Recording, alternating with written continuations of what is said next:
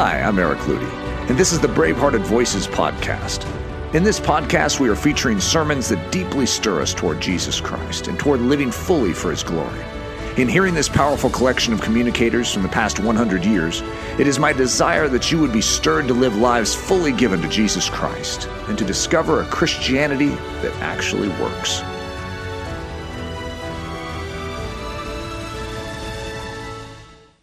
Great to be back again look into your faces and see some old friends. It's good to be here to be able to proclaim the message of God from this platform once again. Gone out hundreds of times, and I hope that we haven't gotten over the thrill of its going out because, after all, we're fulfilling a prophecy of Jesus Christ every time we preach the gospel. More than that, we ourselves become directly responsible to God every time it's heard. And I hope that we're like children still, rejoicing in the awe and wonder of the love of God and His power. I hope we haven't gotten over it like so many Christians seem to. For my own part, since I've been away from you, the Lord has been stirring me up as to just what the gospel is that should be preached. Just exactly what twist a man should take when he stands in front of a 20th century audience and speaks to them. How much should he tell? What should he say? How far should he go? What should be his approach? And that exercise has driven me to the book of Acts for a fresh study of what the gospel was as it was preached by the apostles in the days of the Acts. And I have found that the gospel that they preached was indeed a simple one. I've found some strange and interesting variations in the gospel that we preach. For we call our gospel simple, but oftentimes I question whether that's so. We say that the doctrine of substitutionary atonement, taught to us through Paul in the book of Romans, is a simple gospel, but I'm not so sure that that's true. At any rate, it's not the initial thrust. It's not the first few uh, messages that was given that were given by the apostles in the early days. They preached a message not of theory or theology, such as blood atonement, which required a great deal of understanding in the Jewish scriptures, and also a great deal of theoretical knowledge as to the nature of God and His holiness. They preached a gospel that was simple because it was based on recently occurring facts. They preached the fact primarily of the resurrection. They mentioned the death of Christ and then they enlarged upon the resurrection. And the proofs which they adduced to the resurrection were those that seemed to impel the audience. They were right there around them. They could say, We are witnesses of the fact that Jesus Christ rose and walked among us for 40 days. And they say that over and over again. Peter says it. Stephen says it. Paul says it of the rest of the apostles. He says that these are alive and can bear witness to the fact that they saw a man who was raised from the dead, whom we call the Christ, and whom you owe allegiance in his preaching of the gospel. He pressed upon them the claims of a resurrected Christ. They adduced not only proof of the fact that they were living witnesses, but they also brought to bear upon people's consciences the marvelous works that were taking place at that time. The Spirit of God also, says one of the apostles, is a witness to the proof of to the truth of what we say.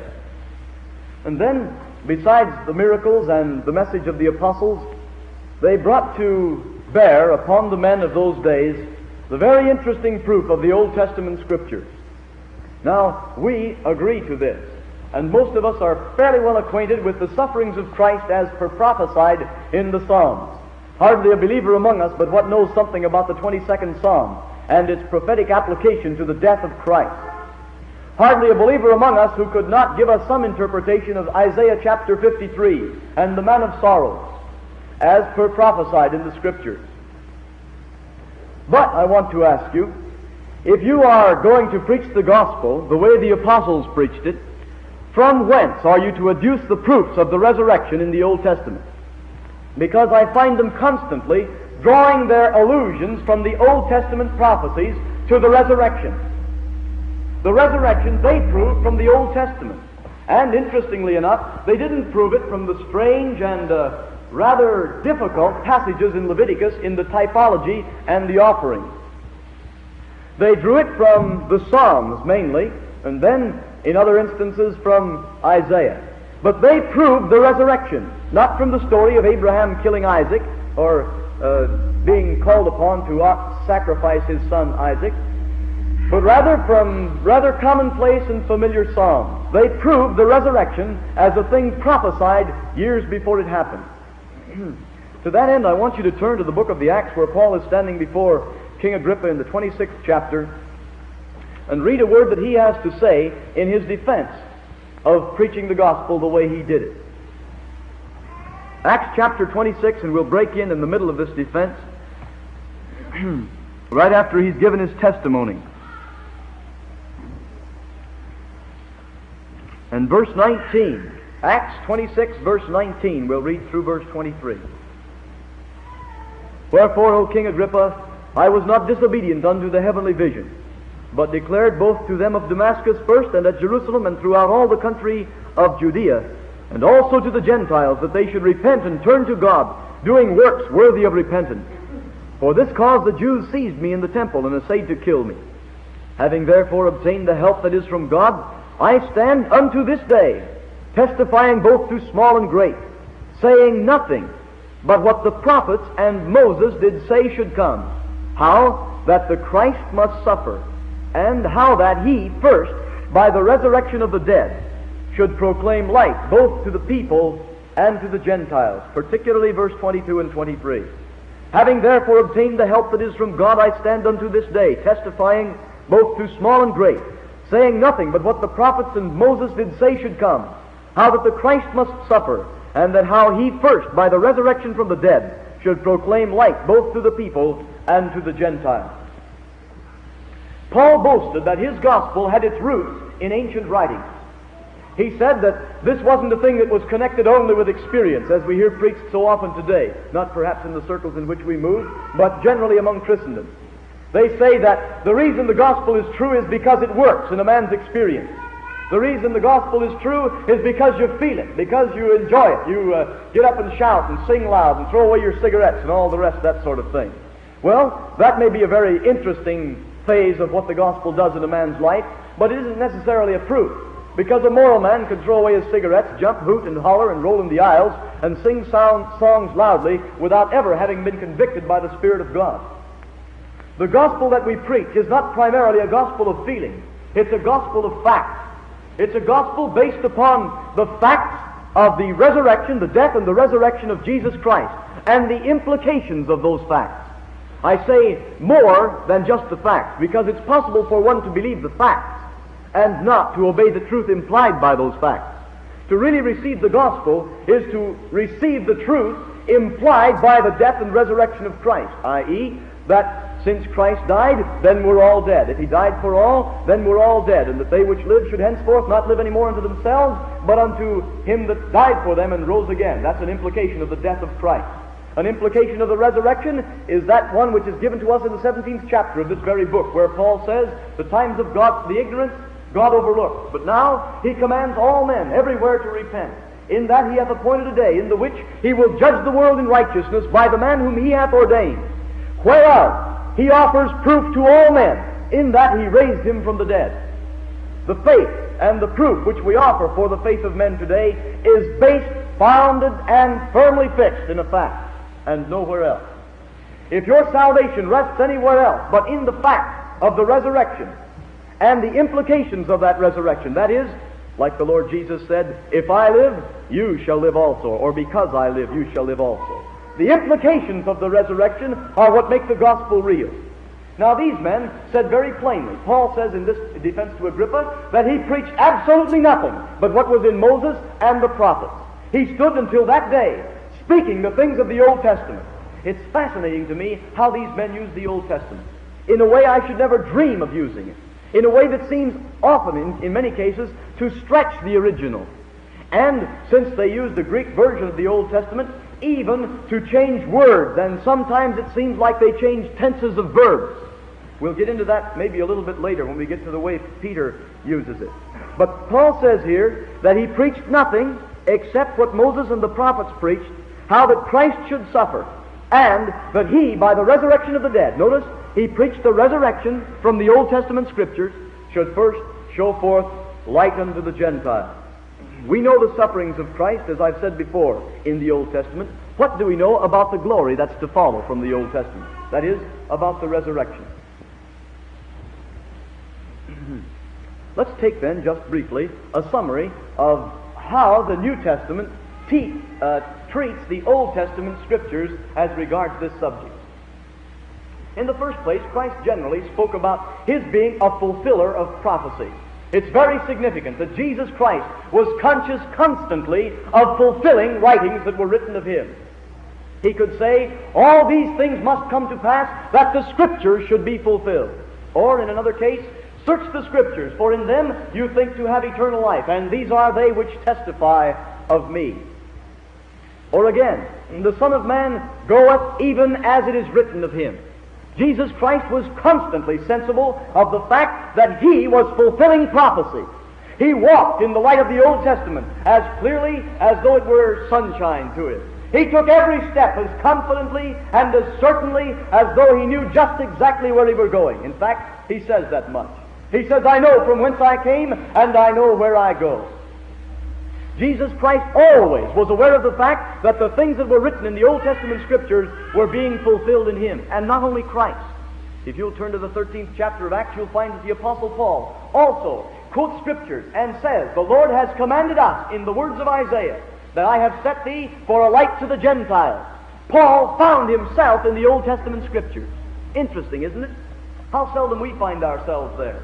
How often we dispensationalize it so that we lose the power and the impact of many Old Testament prophecies. Now, I'm not implying that the church is at all found in the Old Testament. That isn't the question.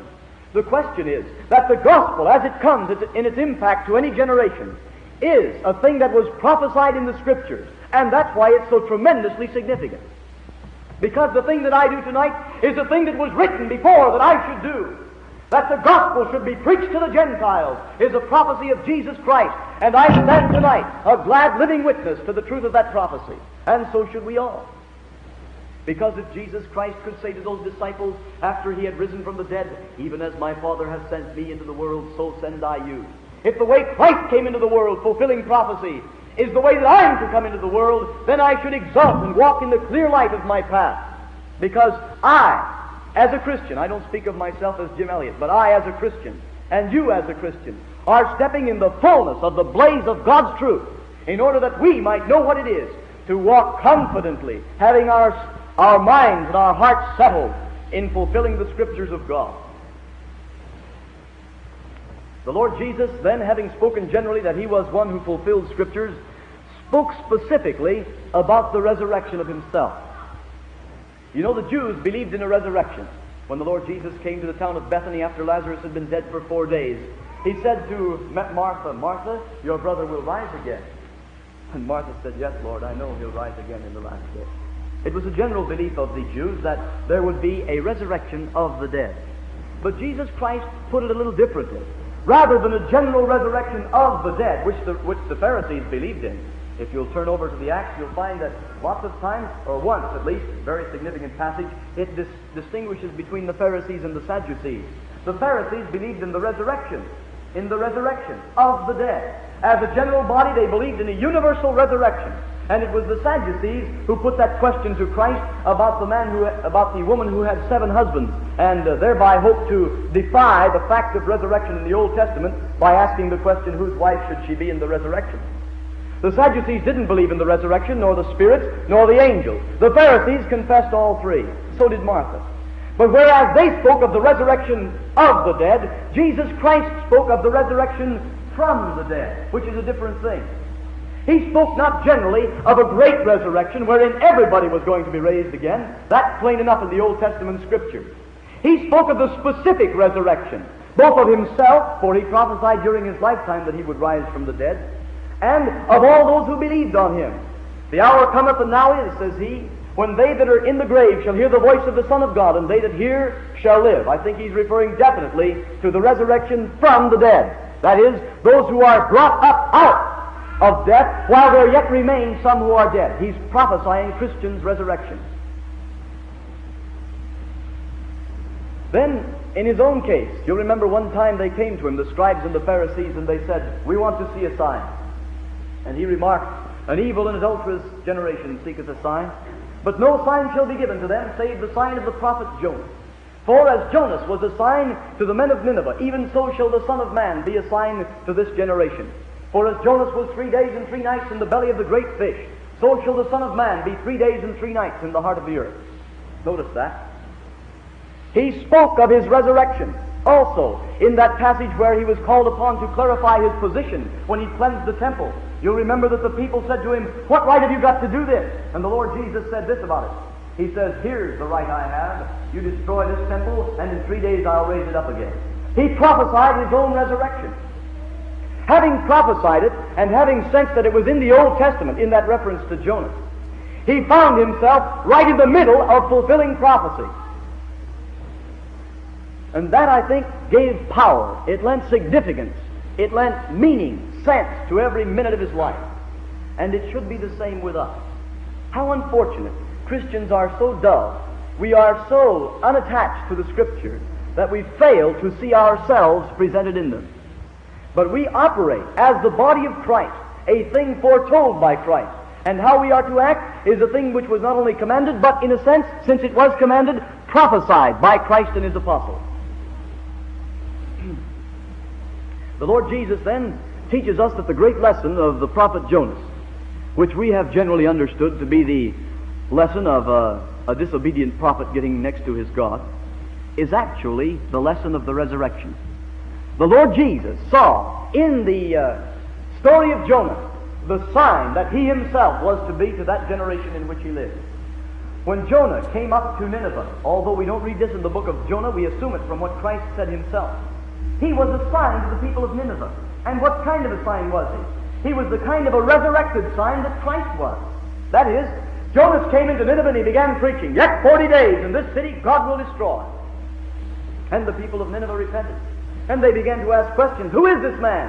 And I suppose they probed Jonah with questions. And it came, became known that this man was a man who just come from the seashore, where he'd been spewed up after three days and three nights in the belly of a great fish. And as he was the sign of resurrection, and he came to those people, and they repented, so he, he teaches us the lesson of Christ. It's interesting that Jonah was unlike Christ in that when the people repented, he was sorry. The people of his generation were unlike the people of Christ's generation in that they did not repent when Christ rose from the dead, whereas in Nineveh, the men of Nineveh repented when Jonas, in a figure, was lifted from the dead. So that Jonah found himself in a happy circumstance and turned sour on it. And the Lord Jesus found himself in a very difficult circumstance since the people didn't believe in his resurrection and was sweet about it. But that's the lesson of the prophet Jonah as interpreted by Jesus the Christ. He teaches us that the lesson of the prophet is a lesson of three days of death and then resurrection. You remember the very sad story that is told in the 16th chapter of Luke concerning the rich man and Lazarus. And after it's all over and the man in hell has pleaded out that Lazarus should be sent to earth, then Abraham gives that solemn and awfully final answer in which he says, No, they have Moses and the prophets. If they will not hear Moses and the prophets, neither will they believe, though one be sent to them from the dead. The scriptures in themselves should be sufficient proof to the facts of the resurrection and the truth of Christianity. That's what that implies. They've got Moses and the prophets. Therefore, a great sign, such as a resurrection, like Lazarus would be to those men who were the brothers of the rich man in hell, a sign like that wouldn't necessarily persuade them. The observance of signal phenomenon is not necessarily productive of real faith. People today say, oh, if we could only see like they saw, if we could only see miracles as they saw, if we could only see it, the same thing would happen to us that happened to them. We'd be condemned by the things that we saw. Because though one rose from the dead, even according to Abraham's word, yet they did not believe. But the scriptures in themselves are sufficient argument, are sufficient proof of the fact of the truth of Christianity. Because if we take the words of the apostles and go on, we find that they adduced from scriptures written a thousand years before their time proofs for what was happening before the eyes of their generation. So ought we. Now, it's constantly said generally in the Scriptures that the resurrection was prophesied.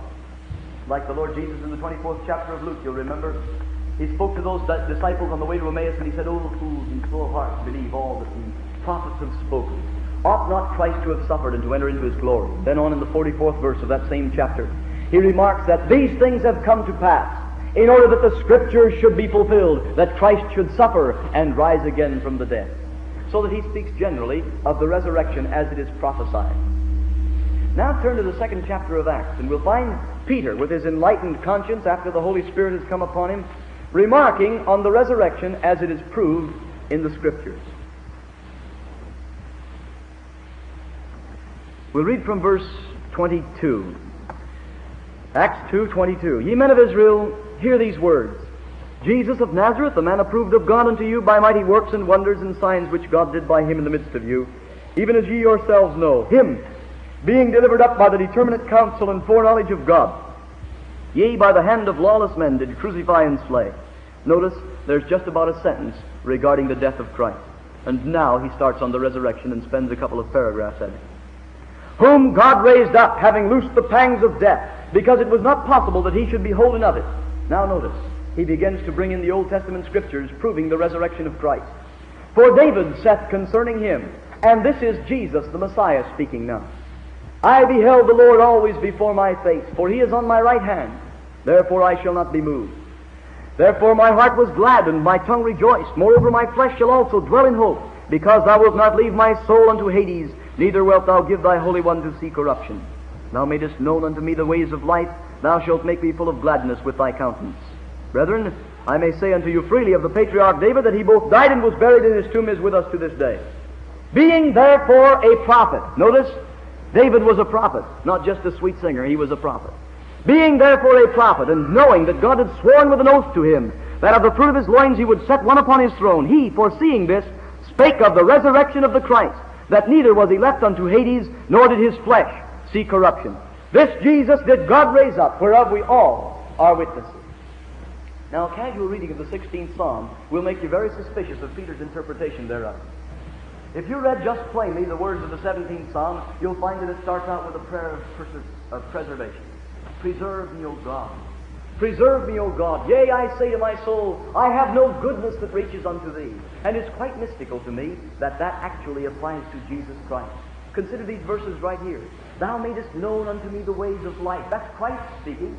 That's the Lord Jesus speaking, who was instructed as a man through the Holy Spirit of God Yea, he was caused to rejoice by the Spirit, even as says the 10th chapter of Luke, where it says, as Christ saw his disciples returning from the uh, preaching tour that they'd been sent on, it says of him that he rejoiced in the Holy Spirit.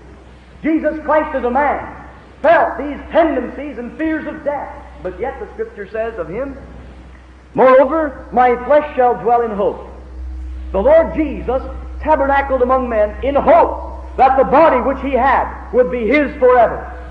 Moreover, he says, My flesh shall tabernacle in hope. That's the word. My flesh shall dwell in hope. The Lord Jesus, as he walked through earth, was able to say this of himself. My heart was glad and my tongue rejoiced. Why? Because I beheld the Lord always before my face. He is at my right hand. That's Christ on earth speaking.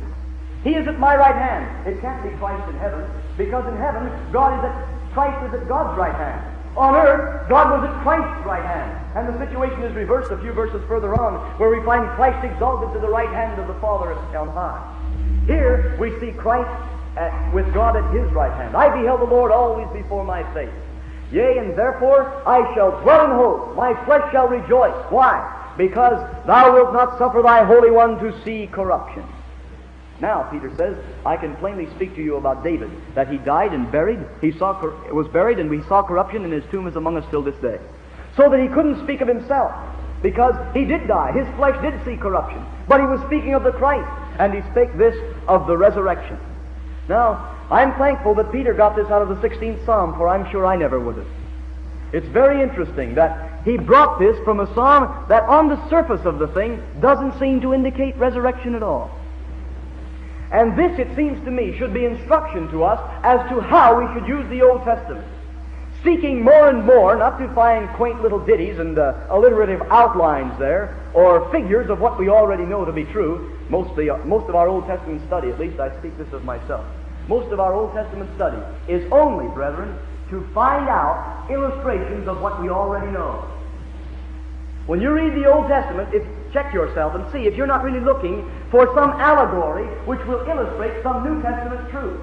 Rather than using the Scriptures as they use the Scriptures, to form New Testament truth, to base New Testament truth upon, to uh, realize New Testament truth from the Old Testament, we take Old New Testament truth and force it into the Old.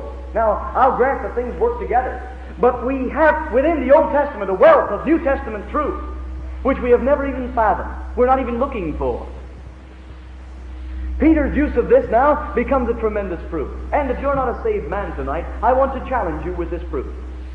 Here is a prophet, a man by the name of David who lived a millennium before Christ appeared on the face of the earth.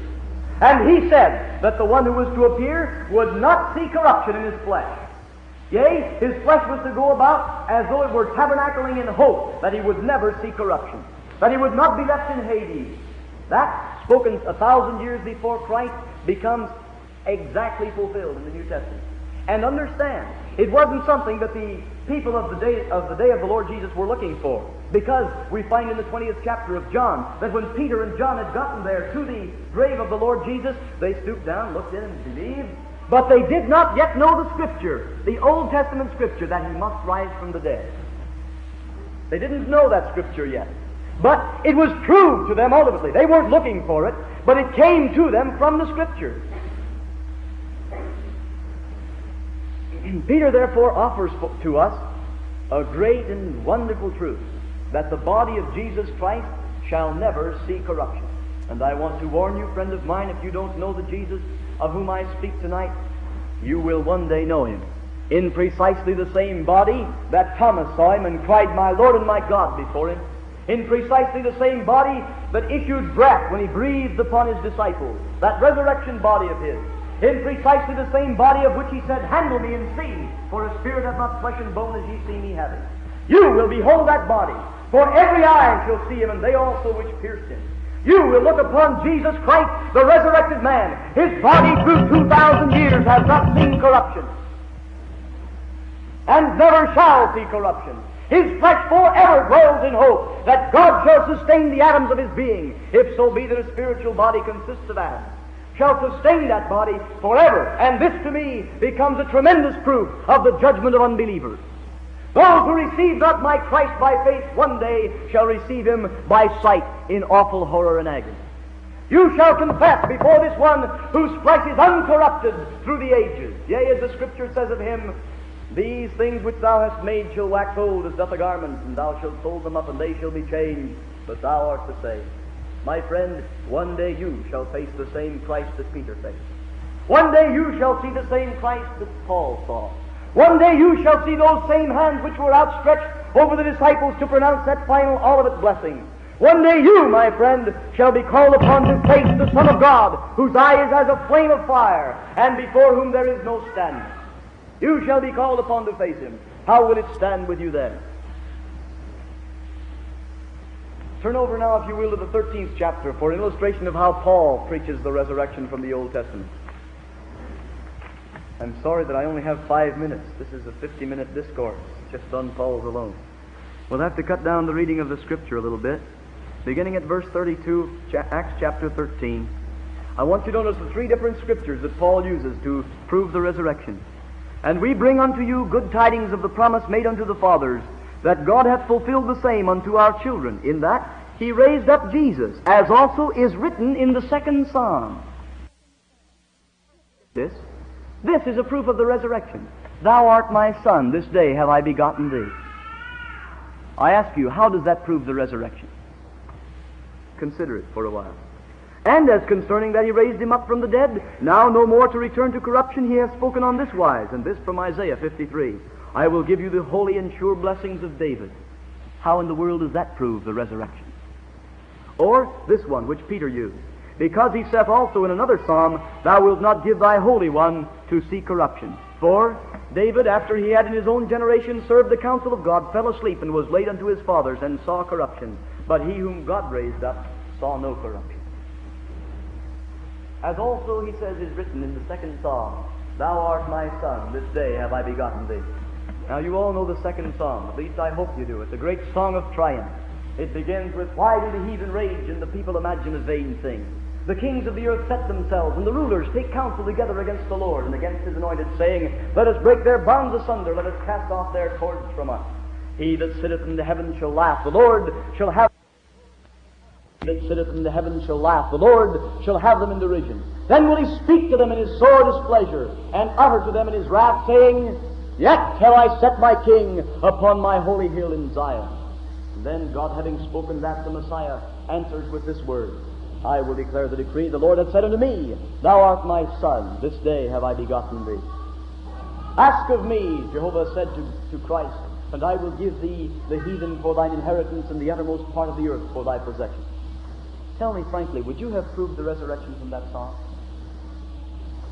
It would have been one of the last that I have chosen, and particularly the phrase that he chose. I could have proven it, I think, from this phrase, Yet have I set my king upon my holy hill in Zion.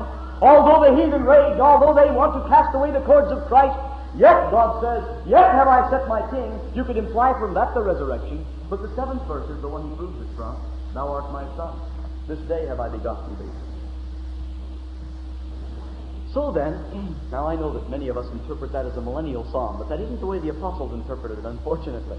In the fourth chapter of the Acts of the Apostles, you'll find that why do the heathen rage and that people imagine a vain thing is applied to Herod and to Pilate and to the Jewish rulers. It was a thing that they saw happening. They saw prophecy fulfilled right around them. And they picked out the scriptures and prayed it back to God and said, Lord, in this very city, the heathen rage, that is the nations, the kings of the earth, Herod and Pilate, set themselves against your son and against your anointed. The very, the very people of, of Israel were gathered together with them to say, cast, let us cast off their cords from us. So that this psalm is actually a psalm concerning the death, rather, to begin with, the uh, trial, the death, and the resurrection of Christ.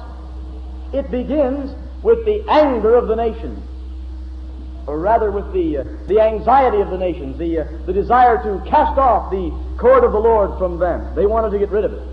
And then there comes the anger of Jehovah saying, Yet with all your anger, with all of your uh, fire against my son, with all of your fury and desire to be freed from his bonds, yet have I set my king upon my holy hill in Zion. Yea, though you slay him, yet will I raise him from the dead and establish him upon his throne. And then comes the announcement of the Son. I will declare the decree. The Lord hath said unto me, Thou art my son. Paul says this proves the resurrection. How? Does it not prove because Jesus Christ was the Son of God, that he could not see corruption. He was the Son of God. And, as we often say in common parlance, you can't keep a good man down. You can't keep God in the grave, my friend. Nietzsche might try and bury him and leave him there and, not, and pity us poor folks who go to church and whimper at the grave of our God, as he says it. But you cannot keep Christ in the grave because God has said of Christ, Thou art my Son, and the Son of God cannot see corruption. Thou art my Son. Because of his person, it's impossible that he should see corruption. Interesting to me is the first chapter of Romans, where Paul says that he is the one selected to do the service of God in his gospel concerning his Son, Jesus Christ, who was of the seed of David according to the flesh, but declared to be the Son of God with power by the resurrection from the dead. Notice that. Jesus Christ was declared to be the Son of God with power. When? After the resurrection from the dead. That's when he was. Now, most people think that Jesus Christ proves his resurrection by his miracles. That's not so. The devil can work miracles, and Jesus Christ might have been a devil had he not been raised from the dead. It's his resurrection which proves conclusively that he's the Son of God. He was declared to be the Son of God with power. How? By the resurrection from the dead. It's because he's God's Son that he was raised from the dead, and it's because he was raised from the dead that we assume he's God's Son. Jesus Christ, Paul, sa- Paul says to Timothy, remember Jesus Christ, born of the seed of David, risen from the dead. Remember him that way. Remember him risen from the dead. Oh, I like it. There's nothing, nothing compares to it to understand that the Christ whom we li- live for and love is a risen Christ. Remember Jesus Christ, raised from the dead, born of the seed of David. Unto us, the prophet Isaiah said, A child is born. That's what Paul said in Romans 1. He said that the one who was, who was born of the seed of David, that was the child. Unto us a child is born. He was born of the seed of David. Unto us a son is given. He was declared to be the Son of God with power. He's a child in Isaiah, and he's a son in Isaiah. In the New Testament, we find that Paul says he is the child of David, the seed of David, but he's the Son of God with power, according to the Spirit of holiness by the resurrection from the dead. so that the decree becomes significant. I will declare the decree. The Lord hath said unto me, Thou art my son. This day have I begotten thee. What day? Christmas day? Not at all, as some would imply. But resurrection day. Because it's at the resurrection that we hear Christ spoken of as the firstborn from among the dead. It's as though the tomb in which Christ was, was laid away became the womb from which he sprang forth, the first member of a new race to bring hope to the Gentiles. As Paul says in the 26th chapter of Acts, he was to declare by the resurrection from the dead light for the Gentiles. Wonderful, wonderful that God should raise his Son from the dead, and a thousand years before he even brought him into the world, say of him, Thou art my Son, and this day, resurrection day, is the day in which I have begotten thee. Wonderful. And then, oh my, I know, that street meeting is pressing. Let me finish this one point and we'll go on. All right? Amen. All right, we'll finish. Thank you. Then he says, Now then, turning to Isaiah, he says in verse 34, And as concerning that he raised him up from the dead, now no more to return to corruption, he hath spoken on this wise I will give you the holy and sure blessings. Now, if you know the 53rd Psalm at all, the 53rd of Isaiah at all, you know that it starts out, Ho, everyone that thirsteth, come to the waters, come ye buy wine and milk without money and without price. And to the very same one who thirsts, this word is spoken. I will give you, if you'll come to me, the holy and sure blessings of David. That's in that very phrase. It's about the third verse of the 53rd chapter of Isaiah. I mean the 55th chapter, excuse me. There, the Lord tells us that the one who will come to Christ will receive the blessings that David received. Those holy and sure blessings of David. This word you here is not spoken to Christ. I will give you the holy and sure blessing of David. It can't be because it's in the plural. And since it is in the plural, it refers to all those who thirst. And this is a promise from the Old Testament which the apostle had used to offer to men today, in his own day, that they could have the very same mercies that David knew. That is, promise of uncorruption. And so he says, I will give you the holy and sure blessings of David. Because, the next phrase says, because he saith also in another psalm, Thou wilt not suffer thy Holy One to see corruption. Because Christ did not corrupt, even so it is given to the Christian to know that his body shall be reframed and uncorrupted eternally. And this is the promise which I extend to you. Yea, from the prophet Isaiah through the apostle Paul. Now, two millenniums later, I declare to you that it is possible to possess incorruption, eternal life in the human body because of the resurrection of Jesus Christ. And it's offered to you tonight as freely as a drink of water was ever offered. Oh, everyone that thirsteth. Do you seek incorruption? Do you seek immortality? Do you seek eternal life? Do you seek glory and honor according to the second chapter of Romans? Then I declare unto you that there is through faith in Jesus Christ incorruption, because he says in another psalm, Thou wilt not allow thy Holy One to see corruption. And that very same sure promise of David that was given to Christ is given to you, extended through the Apostle Paul in the great Word of God.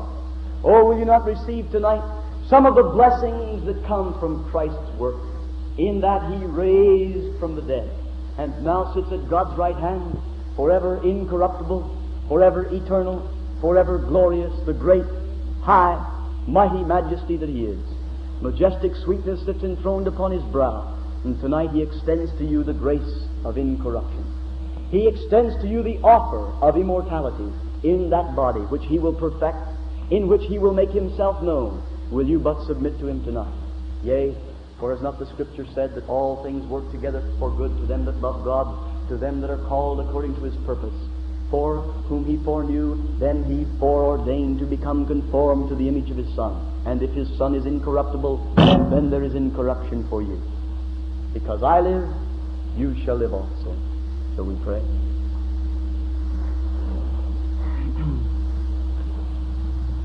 Again, Father, we feel like we cannot speak as we should like to speak concerning Thy Son. We only pray that Thy word might have its effect, Thine intended effect upon our hearts, and that we shall see in the truth of the Old Testament Scripture that we have our roots in fact and in history and in the tremendous truths of Thy word. Help us, O God, to walk according to it, we ask, in the name of Jesus.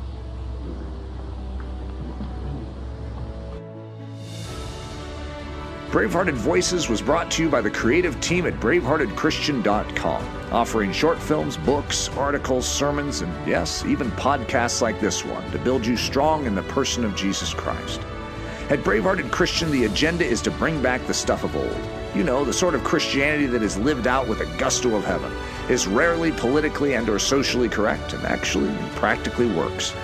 Visit braveheartedchristian.com to learn more.